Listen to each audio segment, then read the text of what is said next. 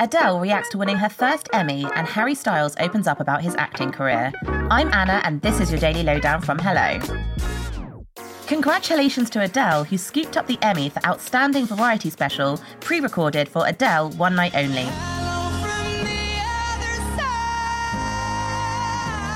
Despite not making the ceremony in person, the singer revealed that the special's executive producer, Ben Winston, hand delivered her award. Of course, she shared a very smug selfie on her Instagram clutching her golden trophy, captioning it, I'm pleased as punch, trust me to officially have an ego.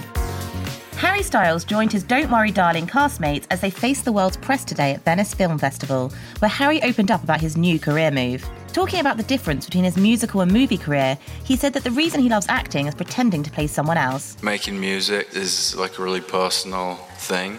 And uh, I think for the most part, acting where you're pretending to play someone else, I think that's kind of what I find the most fun about it. The film is scheduled to be released on the 23rd of September, where Harry plays Jack, the husband of Florence Pugh's character Alice, who live in an experimental company town with a sinister twist.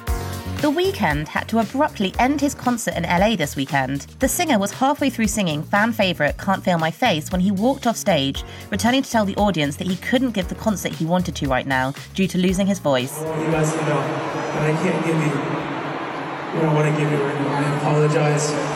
I'm so sorry. I love you guys so much. He then took to Twitter, releasing a statement. My voice went out through the first song and I'm devastated. Felt it go and my heart dropped. My deepest apologies to my fans here. I promise I'll make it up to you with a new date.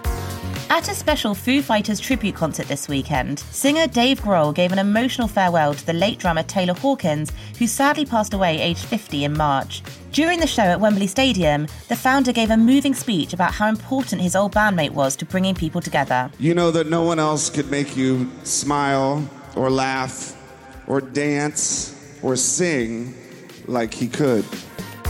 It seems everyone couldn't wait to get back to Middle Earth, as Lord of the Rings The Rings of Power racked up over 25 million viewers in the first weekend.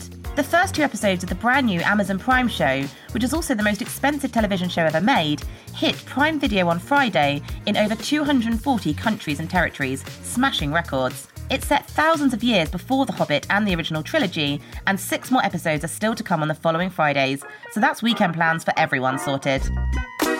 And that's your daily lowdown from Hello. Check out our social media channels and HelloMagazine.com for more news and updates from your favourite celebrities.